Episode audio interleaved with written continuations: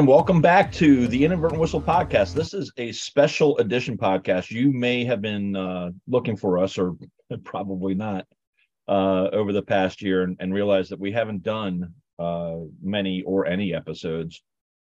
But we found this opportunity to share a story. We we were going through uh, the year trying to figure out when we were going to do another uh, podcast, and today uh, we have a, a special story to share with you guys. And um, I'm just I'm going to let the story develop itself and let let you guys sit in on the story. And and Adam, I know that this is something that touched your heart when when uh, when we got involved and and heard about this. But I'd like to let you uh, introduce our guest today, and then I'll I'll kind of jump in and and help uh, help lead the path. Sure. Um, welcome back, everybody. I know it's it's kind of a surprise to hear that I actually have a heart, but yes, this did touch my heart, which means it was a pretty pretty deep story for it to get to my heart. Um, you know, one of the things it's what do we today? It's a couple days before Christmas. Um, we're in the holiday uh, time frame. Everybody's looking for good things um, and good times and and you know good celebrations with family and friends and and we thought it would be great to bring this story to our vast listenership uh, across many continents uh, about two officials in our high school association here in Northern Virginia um, who, while they may not be blood related, they are now related. They are family. Uh, we like to talk about our officiating community as family. Um, and so we're, we're blessed to have, uh, in more ways than one, quite honestly, blessed to have uh, Andre Jones with us today and you'll hear why we're blessed in more ways than one. Uh, and Isaac Baumgartner, both of whom are excellent on court officials, have both been leaders in our association. Um, but there's a story that now binds the two of them for eternity uh, that you'll hear about mm-hmm. more today. And I think will help put everybody in the holiday spirit. Yeah. So, look, we've, we've had a, a tough year in the local community. Uh, with some some tragic losses in in our basketball community. Uh, and you know, most recently losing our good friend John Costello from Broad Run, and and we we look at uh, just the relationships of basketball. Many of you may or may not be aware of that. I am um, in my real life. I'm a pastor, and I also am uh, a chaplain with our uh, association. In, in addition to my role as president, and as a chaplain, you get to hear from time to time that somebody's going through a tough time. Somebody may have lost a loved one. And I remember I got a call one day and it said, Hey, did you know that Andre is in the hospital? I said, What do you mean he's in the hospital? Like I just I just talked to him a couple days ago. Um, you know, and, and just so people are aware, Andre is the vice president and I'm the president of the association. So we talk a lot. And the, the fact that Andre was taking over as the vice president, which is a role that I was vacating, we talked probably more than most people do. And so yeah. I was kind of shocked, like, what are you talking about? So I called Andre on his cell phone and I said, There's a there's a, a really bad rumor going around that you're in the hospital. And Andre kind of chuckled and he said, Yeah, yeah, I'm in here. And I said, Well, what you know, what's going on? And the conversation turned uh turned to be a little bit more serious than than just the laughs that we that we normally would have. And I'm gonna I'm gonna bring Andre in, kind of let him share what was going on. But the, the there was a lot of concern because he had some swelling in his legs that the doctors and nurses uh, were really concerned about, and it, it, it put a lot of fear uh, in everybody that was uh, you know close to Andre and hearing the news. So, Andre, first of all, thanks for coming on. I know that this has uh, been a long process. We're going to hear all about this story, and we're going to hear about what it was like for you to be in the hospital, you know, first and getting this news. And we'll we'll we'll go down this road together today, and and let you and and uh, and Isaac share this story. So let's start with that. You were in the hospital. You're you're you're finding out you got fluid buildup in your, in your legs. What was that like, and what happened next? It, it, was just really like you said. It was uh, well. First of all, guys, thanks for having me on, and uh, it's good to see everybody out here again. Um, but uh, it was really, really bizarre. It was an interesting week for me. Uh, that week, uh, I was helping coach my kids' uh, youth track team, And uh, for some odd reason, I just felt extra fatigue. And uh, I just thought maybe it was just a hot day or whatever it was, but uh, couldn't get the giddy up and go. And I just felt he- heavy and sluggish. Um, for a few days, I just sat around and lingered and think about it, but felt more and more pressure building up in my legs. I'm thinking, okay, well, maybe I need to get my fluid drained or whatever it may be. Uh, and finally, I woke up one morning in the middle of the night. And it's like, I, I got to go to like a emergency care clinic or something just to get fluid drained, not knowing what it was. Um, of course, you go online looking at the different WebMDs of the myriad of things that it could possibly be from this to that to, oh, it could just be, you know, you do this to, you could have a serious issue. And I'm just like, all right, well, I'm in decent shape. I referee, I run, I do this. You know, it can't be this. But uh, it got to the point. and one night I just woke up probably like three in the morning where the pain was just unbearable. And uh, got to the point, I, I couldn't even put on shoes. I mean, I literally walked out in sweatpants and a t shirt and sandals. And I was like, all right, I just got to get in my car. And I went to a local uh, hospital and uh, they hooked me up. They said, hey, your blood pressure is through the roof. I'm like, whatever. No way. It's like, no, your blood pressure is 210 over 165. And that was shocking hearing that. And I was like, okay, uh, well, what is it? And they're like, do you feel any pain or pressure or this? I said, I feel fine. But uh, they transferred me from one and they took me to the uh, cardiac ICU at Inova in Fairfax. And they got in there right away. They're like, this ain't good. And they're running all kind of tests. They're looking at the blood. And I'm like, my wife's like, hey, where are you? What are you doing? I'm not in the emergency room, dear. I didn't want to wake you before I left, but uh, I didn't think the severity was that. And I'm like, I don't want to alarm people. Let's just find out what it's going to be. And uh, doctors came in. They're like, you realize you're 45 pounds heavier than you typically are. I said, I never thought to weigh myself. And they said, hey, your kidneys aren't working. I'm like, what are you talking about? and uh, they ran tests, and I was functioning at 2% functionality with my kidneys at the time when they ran that test. So that was like a shock and awe for me, like, holy moly.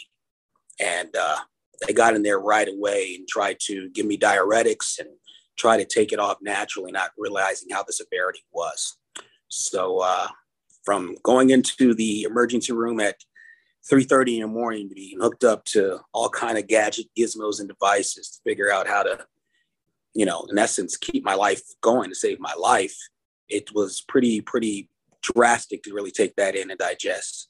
Uh, they end up having me take a uh, emergency surgery to uh, get me uh, a catheter to get me hooked up to dialysis because uh, i was not flushing out enough fluid in my body at a fast enough rate.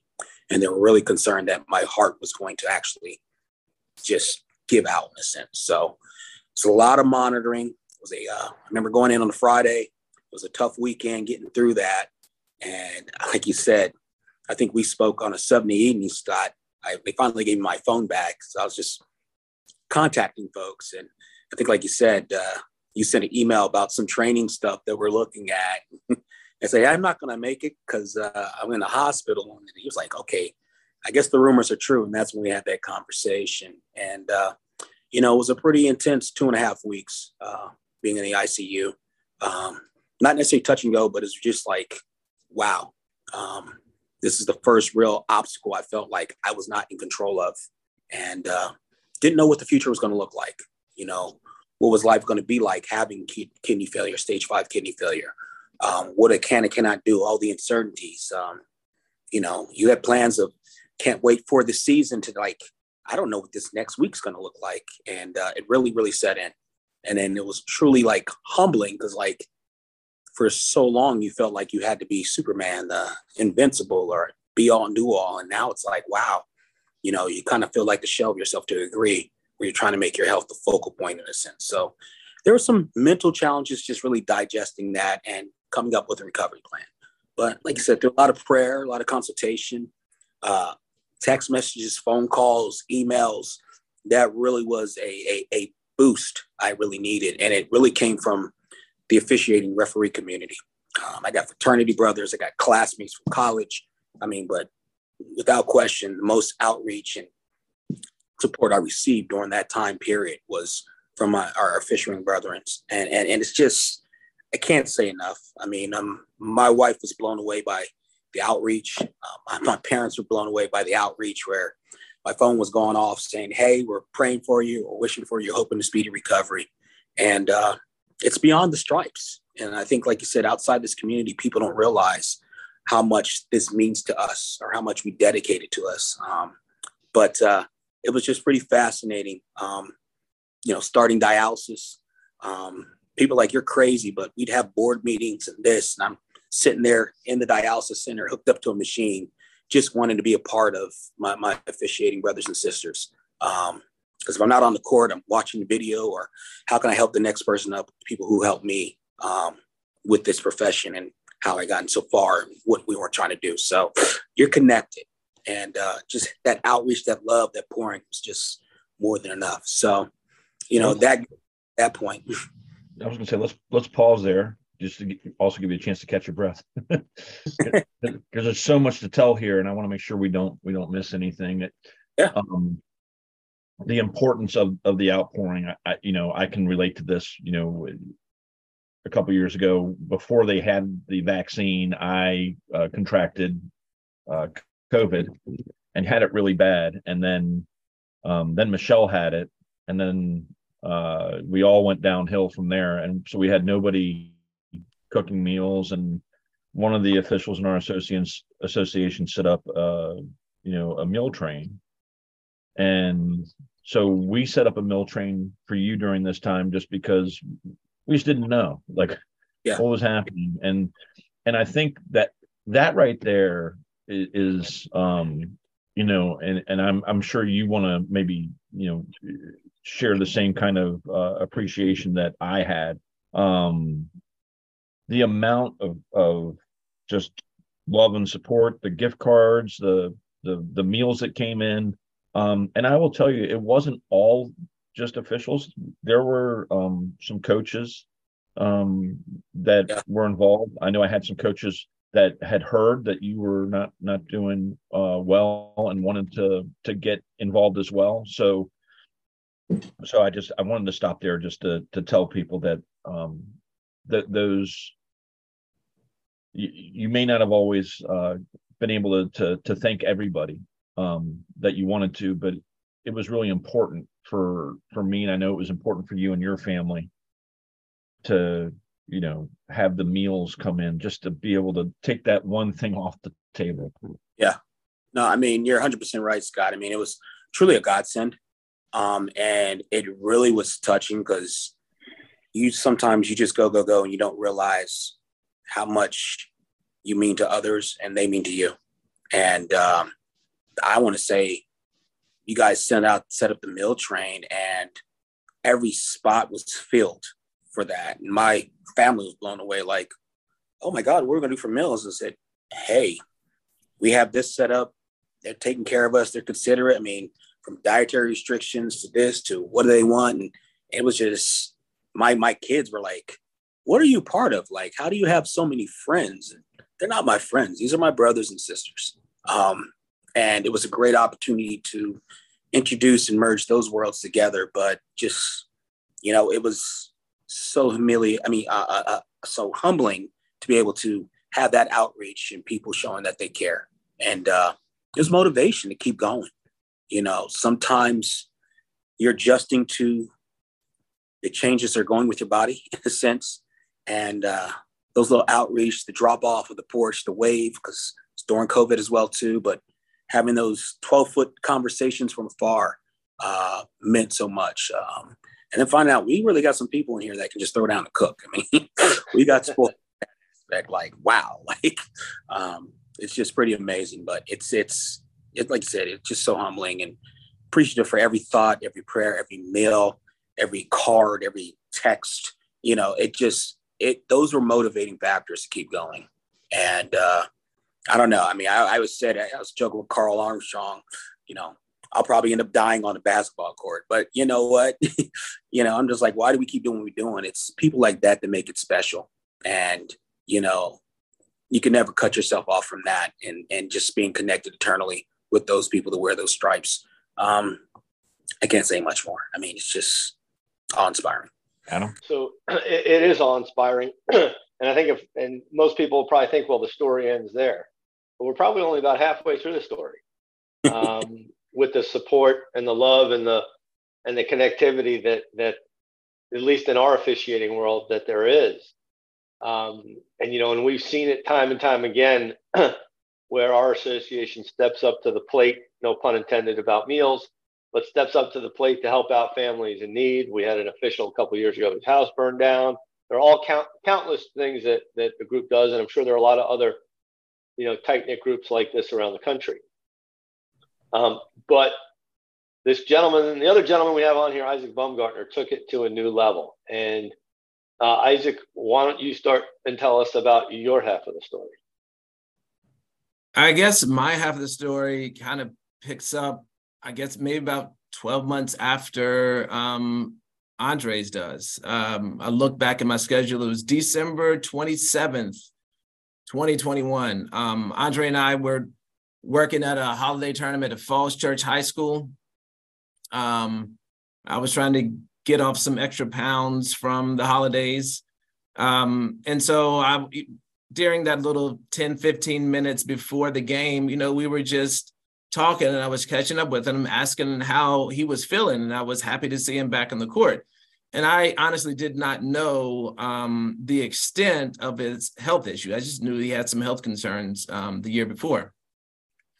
Um, come to find out that he might have had a possible match like maybe a month or two before that kind of fell through and he was a little down about that and i was you know worried about his health um, making sure that we were able to get through the game. I mean honestly i was asking that for selfish reasons. Like are we going to be okay today? Um, but he and he told me the story about you know his kidney and he was on the the um the organ transplant list, and I'd had a couple friends who had been on the organ transplant plant list, and I was like, "Wait, wait, why am I not doing this? What can I do to help out?" And I remember going home that night. I think it was that night. It could have been the next day. Um, I was watching the ACC network, watching some basketball, and I there was a a commercial that came on, you know, encouraging people to think about being um, a living donor. I said, wait, why why am I getting this? It was already on my mind. Like, what can I do? Um, so we did some research. I reached out to Andre, just tried to be sly about it. It's like, hey, what what what hospital are you going through? And so basically I figured out um how to put in my information through the Inova, I think, uh, transplant team. And then I tried to be radio silent um, from December. And um, went through like three months of extensive testing to make sure that I was going to be a match. And um, lo and behold, I was. And um, so it, I found out right before, right at the end of the postseason, found out. And it was um, maybe a couple weeks before, maybe a, the same week of the um, state tournament um, found out that was. actually was I, I, remember standing with you after the game we worked down in Richmond. Remember, we were standing outside the yes. restaurant. It was opening at five o'clock, and you were pacing like a a wild tiger. And and you said, yes. uh, "Couldn't Adam, hold it in." I couldn't hold it. He goes, "Adam, I need to share something with you that I haven't shared with anybody else. I, I, got to share this with you, but you, you just got, you just can't tell anybody else." I'm like, "Okay, Isaac, did you win the lottery? Am I going to get some money here? What, what's the story?" and it was actually better than winning the lottery. He told me that I think you were waiting and going to find out the next day, but it was looking like it was going to be a match, and you were waiting right. for the final conclusive test, and so you were, you know, apprehensive yet pumped at the same time. Yep. And so, you know, doing the research, I mean, helped out a lot and talking to a lot of doctors. Um, and then realizing that my life really wasn't going to change dramatically because I was a donor. Um, and, you know, I had the support of my family, I had the support of the referee community. Actually, I wasn't even worried about the support from my referee community. I, that wasn't, I had the support of my family. Um, I had the support of my friends and I knew my, my wife could, could hold it down. And that's all I was really worried about. And um, the referee said, you know, what can we do? And I was like, I, you know, I've got this. Um, and I knew that I knew that God had me. So we decided that. So that was like March of 2022. Um, we did that, and then we in July. Um, we could have done it then. Like I reached out to Andre and said, "Hey, are, can we wait a couple months, or you know, do we need to do this now?" And he was like, "Well, it's probably going to be best for our work and family schedules if we wait until July." And so we found a date in July that worked for both of our schedules, and I just took a couple weeks off and um, got the procedure done. And again, um, the outpouring of support from the referee community was amazing. Yeah. Uh, still have I still have money. I gave gift cards to don't tell anybody, but I gave gift cards to my daughter. You know, while she is at college, so she used some of it. Um, I was getting gas cards from other people, like just giving those. I couldn't do any. I couldn't. There was so much support. I had to give it away to other people. Um, and, I think and, I'm still eating off of some of the Grubhub money and, and, the way you say it, like you know, Andre and I were, we you know, we we had to find a date in our schedule. Like you're looking for a meeting. Yeah. Yes. The that's, kind of the, that's the matter of factness here of like, yeah, we're going to schedule a meeting. Yeah. That that's that's the way it was. Um. So I mean, it helps. So at that point, my daughter was uh, finished up her freshman year at Tech, and my son is a junior, and Andre has small children um, that needs taxi service. And so it was just going to be easiest if we wait until the summer. Yeah. Yeah. My wife's a teacher as well, too. So, I mean, it's like it worked out where she has the summer off. So she was able to support and get the infrastructure in place for that. So it's kind of, kind of crazy. And it's, it's just weird. It's a small enough world because Isaac transitioned to a new role in this profession. And my daughter was playing basketball and her basketball coach happens to be Westfield's head coach for the women's team. So for the summer, her AU coach was that. She was like, "Hey, how come you can't do this, this, and that?" I was like, "Well, we got seats that are uh, kind of committal for for some other activities." And she's like, "I say, but you might, you know, I'm getting a kidney transplant, but you might know my my donor." she's like, "What?" It's like, "Yeah, it's Isaac Baumgartner." Well, not my Isaac. It's like, yeah, Isaac Baumgartner. It's like, no way. And it's like, it's just a small world how we're all connected in this community. I mean, God puts us in places for reasons we may not understand, but it's just amazing how it just comes together in the grand scheme. Um, but uh, just that outpouring outreach and, you know, like you said, this bond and families forever. I mean, it's just, it's just great. Um, I remember, like you said, post surgery, you know, definitely meeting Isaac's family and the kids and coming in and playing games and stuff like that. It's just really, really special to be able to enhance the bonds. I mean, Isaac, we've known each other for over 15 plus years and run around in different circles and never a thunk in a million years that uh, we'd ever be connected in this capacity this way. But, uh, you know, truly value your friendship. Uh, love running on the court with you. and uh, I guess I got a kidney here that's going to keep us connected here for, for, for, for years and years to come. So, yeah. Special bond, special bond for sure. Andre, I want to I want to just backtrack for a minute because one of the things I think is really important is you, you find out you need a transplant. Um, realize that you know hey that's tough news to begin with but there's a path right? And you're excited that okay we, at least we have a path. Yeah. Then you have a you have a donor and everything's matching everything looks great and then that falls through. Yeah that uh, was a tough one with covid going on and uh, someone reached out and ended up being a match you know and uh, like you said he did not want to get vaccinated and, uh, we tried every angle, whether it was this hospital system or another. And uh, just a liability purpose, they did not want to run that risk with that. So pretty much my name went back into the donor pool since um, uh, he did not want to get that vaccination. And, you know, no harm foul. I'm like, hey, you, you're volunteering to save a life. but, you know, with this, but everyone has a different meaning for what it what what what means more to them in that sense. And you know, it was just you know, trust in God, you know, um, still stay at it. You know, you know, we might not always know what we want or need at the time, but there's a plan. And, um, you know, I'm glad it really came to fruition in that sense. It was just very, very motivating to keep fighting, to keep going.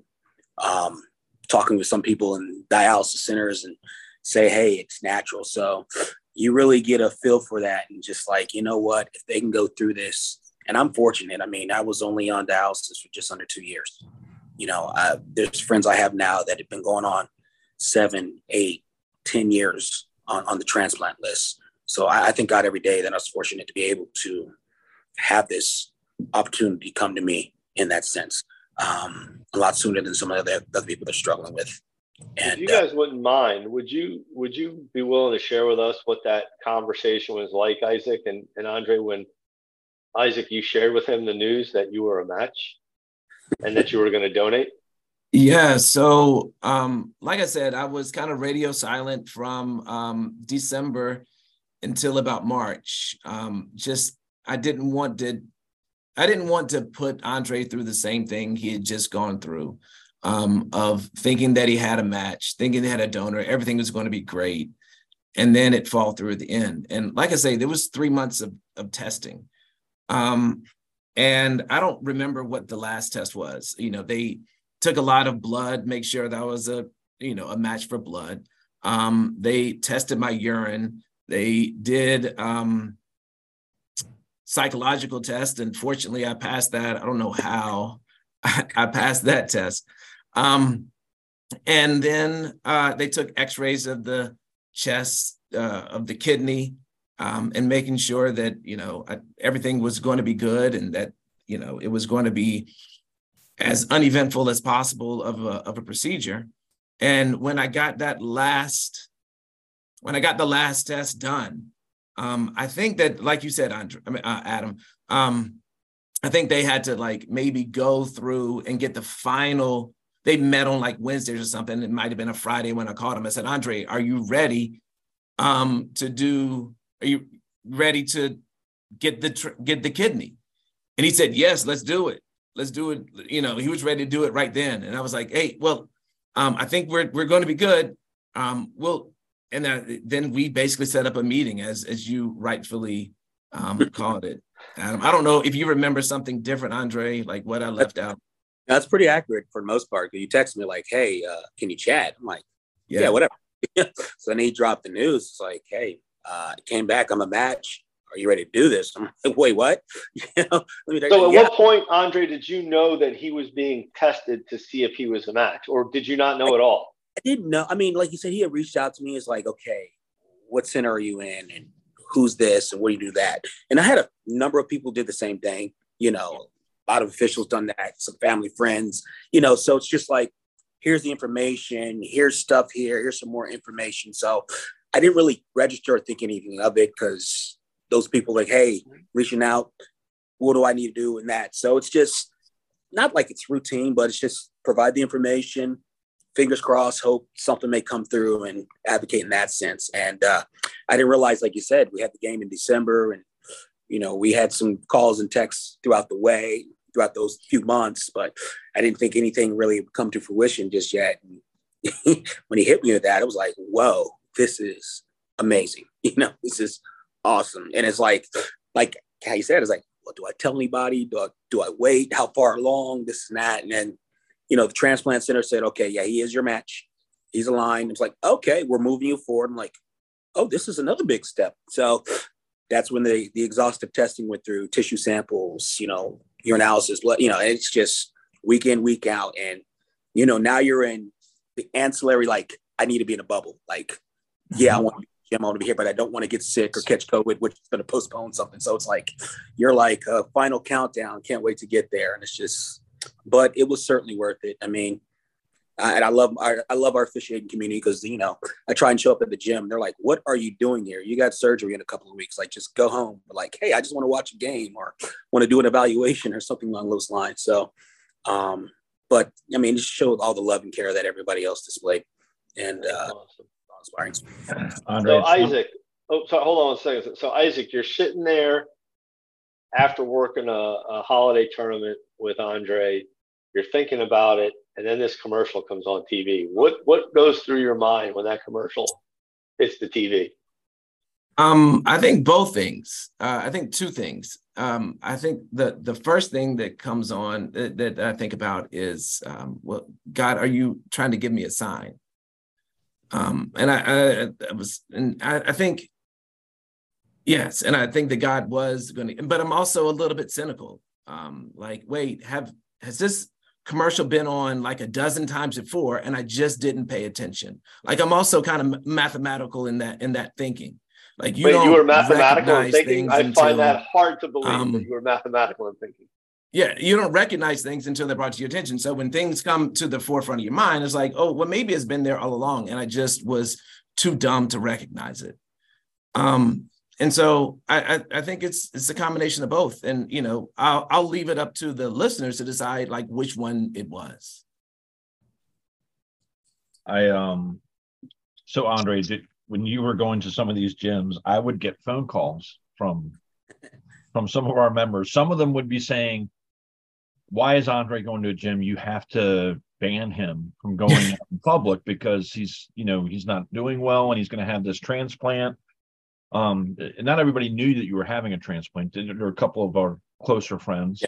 Yeah. Um, Marvin Dawkins was, was one that was like, you, you know, you tell him he's not allowed in the gym.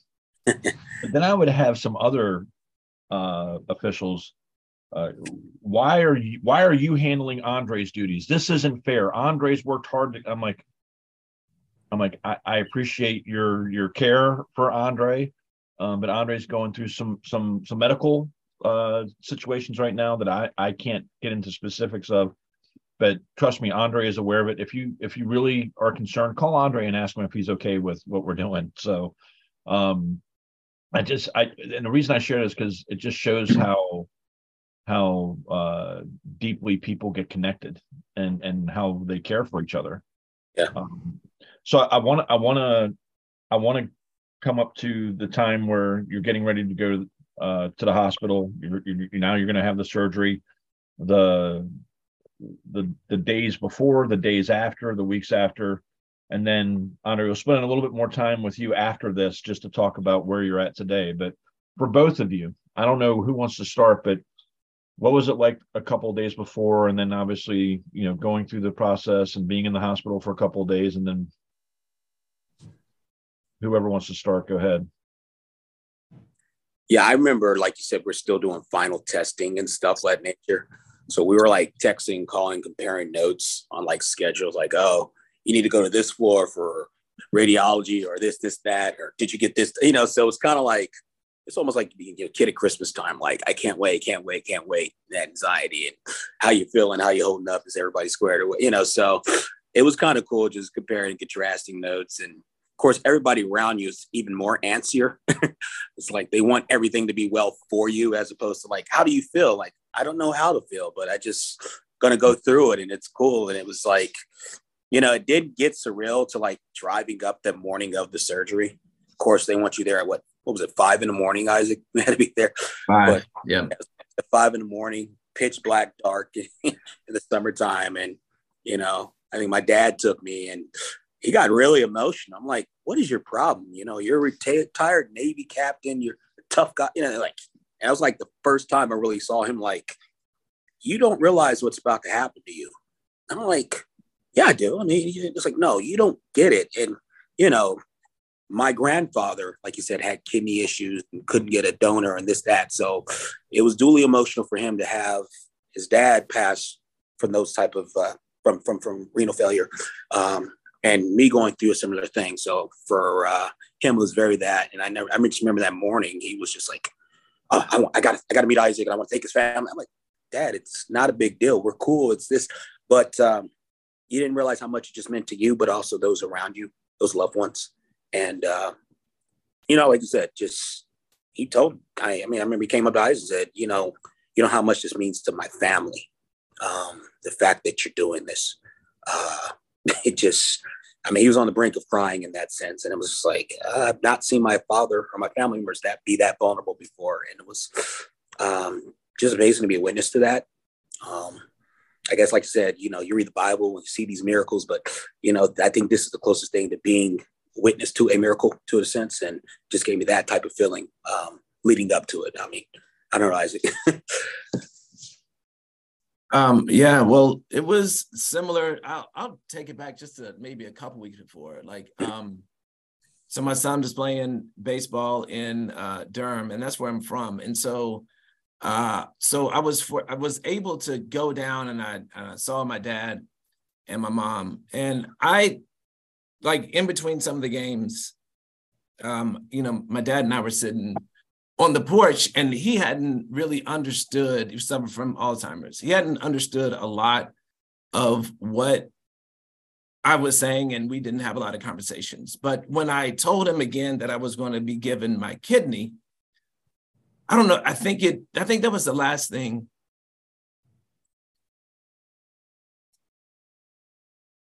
that he was able to understand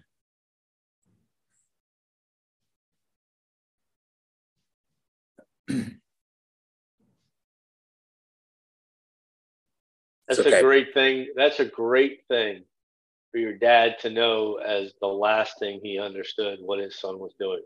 That uh, that that will last with him for an eternity, my friend. Yeah, that is awesome. And uh,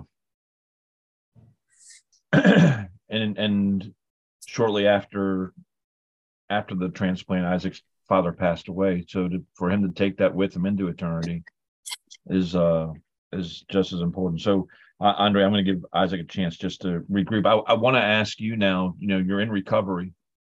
Um, yeah. did you feel an instant um change in health? Was I, I'm just curious. Was was like did you wake up and go oh wow or was it was it how how does all that work with with with that yeah. kind of thing so, like you said, it, it, they say it's minimally invasive surgery, but it's right there by the core. I mean, and they end up inserting it right there near my pelvis area. So it took my body a little bit to adjust to that. But once the pain kind of wore off, it was very, very important. And you felt um, a lot of changes. Um, you didn't feel as fatigued. You didn't feel, you really felt the transfusion of the blood just feeling actually being cycled much, much better.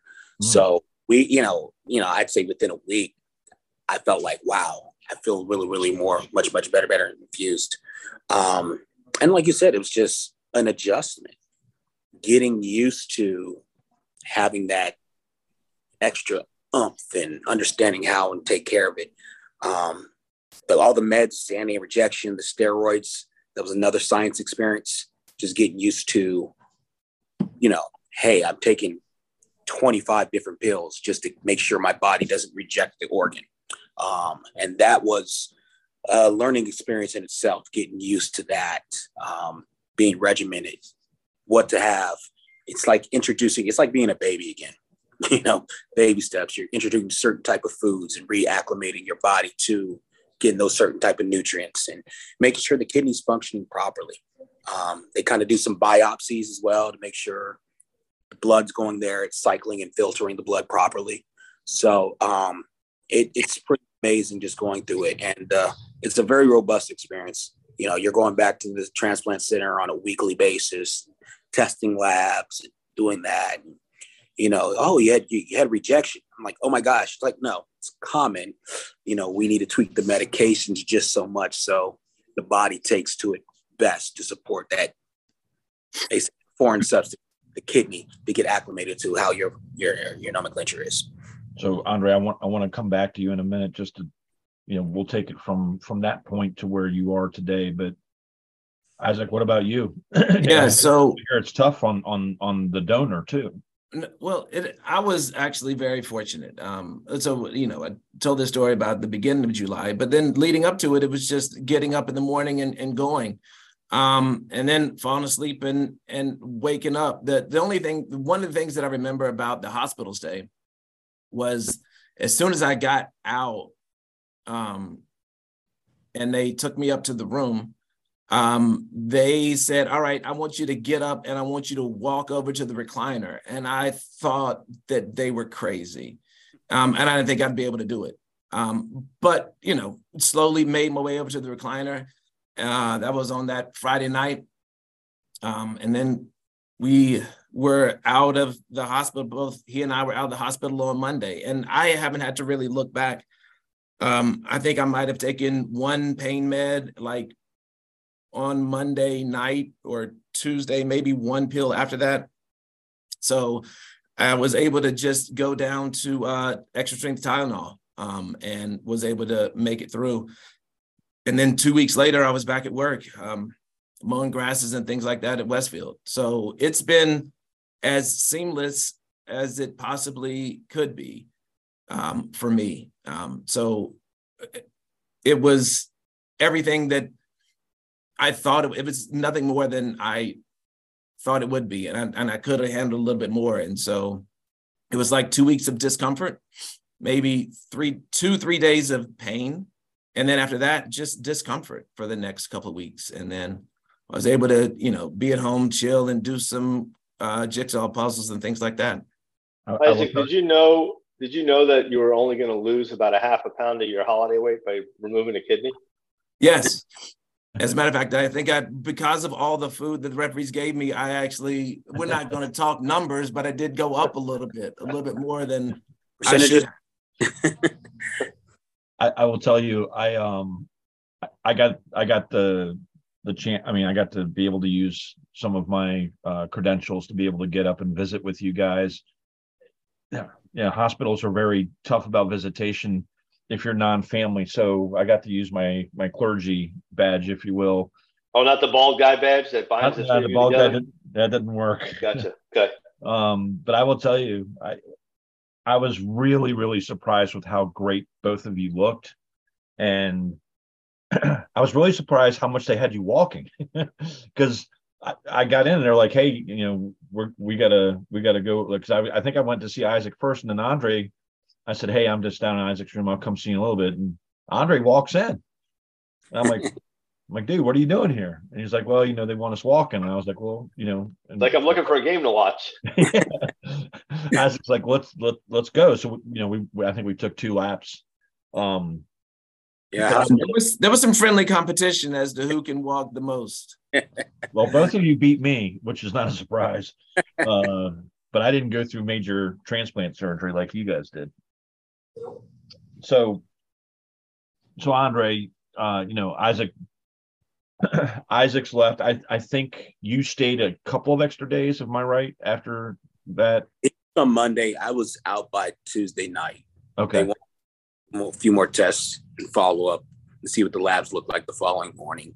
And uh yeah, so Tuesday afternoon, Tuesday night, I was discharged and so when you go through this for you there's a lot of more uh, involvement with you know numbers and counts and yeah. you know worried about you know is the kidney going to take and you had gone through a couple of uh, ups and downs with that so can you can you kind of walk us through that and then maybe share with us where you are today and, yeah, and yeah. everybody know how you're doing like I said, a lot of things, like they said, they're concerned about the blood pressure. They want to make sure, like you said, maybe a match, but does the body reject it? So you're looking at taking your temperature multiple times a day. You're looking at taking your BP multiple times a day. Um, some of the medications they give you cause you to your blood sugar to go up. So it's almost like, hey, you know what? We're going to give you insulin. Not that you have diabetes, but this is a preventative tool we got to use to make sure your blood sugar stays stable to a degree. All while introducing this to your new kidney. So um, it's another education in itself. Um, I, I call myself an honorary nephrologist. As much research and understanding and things you have to do to one stay up and realize it. And the other thing, like you said, hey, your immunity is somewhat compromised to a degree. You think, okay, yeah, yeah, whatever. I'll just wear a mask and do this. But like some of the meds have some certain type of side effects uh, that really call for lifestyle changes. Um, you know, like you said, I have some steroids or just makes your skin to um, the light. So people are looking at you. It's 80 degrees outside, and you're wearing long sleeve uh, sleeves, and a hat and covering yourself. Um, so those type of adjustments, the chemistry that you got to get used to, were uh, very, very, very challenging. Um, I had to go back in for a few days because I had some some forms of rejection, and uh, they had to adjust some of the steroids to get me medically balanced. And then uh, October, I experienced another setback in a sense where I had a bacterial infection and uh, it was spreading pretty rapidly throughout my body. Um, Excuse me, you were the person I was going to meet at 2.30? Uh, no. Oh, okay. Um, so it was moving pretty rapidly um, throughout my body. So I was hospitalized for another two weeks there at a concern. Um, they had to go back into the body since your immunity is so compromised. Uh, they had to go back in, treated aggressively with uh, antibiotics and other meds, and uh, pretty much you're just being monitored all the time. Luckily, it did not impact the kidney, but it's just that extra care of delicacy with the care from what it is. Um, one thing, like you said, recently, like you said, they also had me do a uh, angioplasty to uh, prevent any type of stenosis of the uh, the uh, artery that leads to the kidney. So basically, put a stent in, and uh, it actually helped. I mean, because my blood pressure dropped pretty substantially. Um, gave more and more kidney uh, functionality as well too. So, you know, you're just your biggest babysitter yourself. You're monitoring, you're tracking, and you're putting that disseminating that information to uh, the necessary parties that be. You just have to be extra cautious. Good news is I just got cleared to start uh, kicking up my running activities. So there is a offset chance that I might be able to come back before the playoffs. So um, hopefully Doug will be happy with that. But uh, playoffs, play, yeah, exactly. Playoffs. What are, get a game? But uh, that's kind of like you said. That'd be a goal if everything hit those milestones to be able to get back on the court this season, if possible. Uh, not for my ego, just I just love being with our brothers and sisters on the court. Um, you know, love this game, we love this community so much. Um, even the outpour with coaches saying, "Hey, we've been thinking and praying for you," and and that just means so much. And it's just, you know, I'll tell I told one other coach, "Don't give my donor buddy any crap, otherwise you're gonna have to deal with me later." So it's hopefully uh, they've been laying off on the court a little bit, Isaac, but uh, you know, it just feels good. well, hopefully, I mean, you know, if the kidney had gone the other way, then we know Isaac would be a better official. I'm not sure that's going to have the same impact on you. I, I want to um I want to wrap this up, but I do want to uh, let Isaac have the mic for a second about you know some some things that he's been looking at. There's there's uh, a bill out there, and I I I think it's just really important for people to know that there's there's something out there for uh, donors and uh, that we want to support that and ask that if you can just listen to what Isaac shares here, that there's uh, an opportunity maybe for you to to ping your congresswoman or congressman and and find a way to to do that, and then we'll we'll uh, when Isaac's done, we'll we'll uh, finish up with our goodbyes on this today. So Isaac, you want to want to talk a little bit more about this? Uh, yes. Um, well, the first thing I'll say is that a lot of people come up to me and say, you know, thank you for what you did, and that was really awesome. And it was, it was honestly, literally my pleasure to be able to do this for Andre or for anybody. Um, it really, I was surprised at how easy it was to to get it done. Um, two weeks of discomfort, a couple weeks off of work, um, and you're back up and running. Um, assuming that you're healthy, and fortunately, I was, even though I'm getting close to 50 years old. Um, so, but the second thing um, that I became aware of um, uh, last year after the donation, I think uh, Virginia just recently passed a living donor protection bill. Um, however, there are no federal protections for living donors. Um, so it's been stuck in the House of Representatives and the Senate since February of 2021.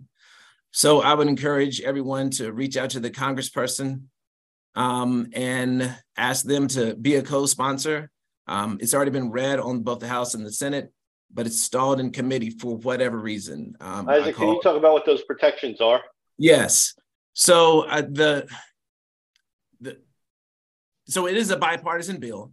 Um, there are co-sponsors, Republicans and Democrats, that are supportive of the legislation that the bill has. The first thing is that um, you cannot, living donors cannot have their health insurance increased if they were to get a new policy. Um, the second thing is that uh, donors would, would be protected under, I think it's FMLA, um, that it is a serious health condition and that you should be able to get the time off that you are allowed to get. Um, and that would be for both both public and private employees. I think those are the three main things. There are some other things that other states are doing, but those are the three main things. Um, right now, it doesn't matter, but I mean, I am proud of what Virginia has done. They don't have it for the private employees um, right now. I'm a public employee, so I was able to get it, and I think that most private employees would work with you, but you it's not guaranteed. And so we need that federal guarantee. Yeah, Isaac, thanks for sharing that. I think um I mean, wow, you guys are bonded for the rest of your lives together. And and I'm just happy to be able to witness the brotherhood that that that happened here. Um officials, uh, brothers, you know, whatever you want to, whatever you want to say. It's just there's something, there's something different, something special. And um, you know, Isaac, I, I, uh, when I found out that uh, Andre's donor fell through, I went to my doctor and said, "Can I be a donor?" And I was, I said no. I was told no because I'm, uh, I'm diabetic. Um, and uh, as a, a, she said something about as a type two diabetic in your first year, you you, you have to be under control for a certain amount of time before you can be considered. So I was out, and when I heard that you were there, I was I was thankful. Um, not only that we found a donor, but we found somebody as courageous as you. Thank you. You have to go. Th- you still have to go through the process. Yeah, and that's that's not easy. That's not easy. So, um, I thank you both. I think that you know to come on today to tell this story um, also takes courage. But I think if if there's one person that listens to this that says, "Wow, I'm gonna I'm gonna go put my name on the donor registry," or I'm gonna you know uh, do something, get involved, call my congressman or woman, whatever whatever it is, I think that that's that's what we can ask for. And for the Cardinal Basketball Officials Association and your families, I just want to uh, echo Andre's uh, appreciation earlier. Um, thankful for all the the outpouring of love that you showed Andre and Isaac with the the Grubhub and the Uber Eats and um, shout out to Dennis Maloney's wife Tracy who uh, is uh, I think brought Andre meals for like eight straight Sundays or something. Yeah. It just my family and kids ate well, and it was just like when's Miss Tracy coming again? I'm like, well, I love y'all too, but uh, it, it, was like yeah. But uh, anyway, I want to thank both of you again, and I, and I really appreciate what you uh, what you were able to share with us today, and and for those that may listen. And um, Adam, I'm gonna I'm just gonna flip it over to you and let you have the last word on this. Yeah, no, guys, thank you so much for sharing the story um, and your experiences. Um, again, it just goes to the testament of the brotherhood, sisterhood of not just Cardinal basketball officials, but the basketball community in Northern Virginia, which is probably very much like other sporting communities around the country. So, thank you guys again. I hope each and every one of you and your families have a Merry Christmas and a Happy New Year. Um, and Scott, while I might normally say, may this be the only inadvertent whistle in your day, if this is the kind of inadvertent whistle you're going to get, then I hope you have many of them throughout the day.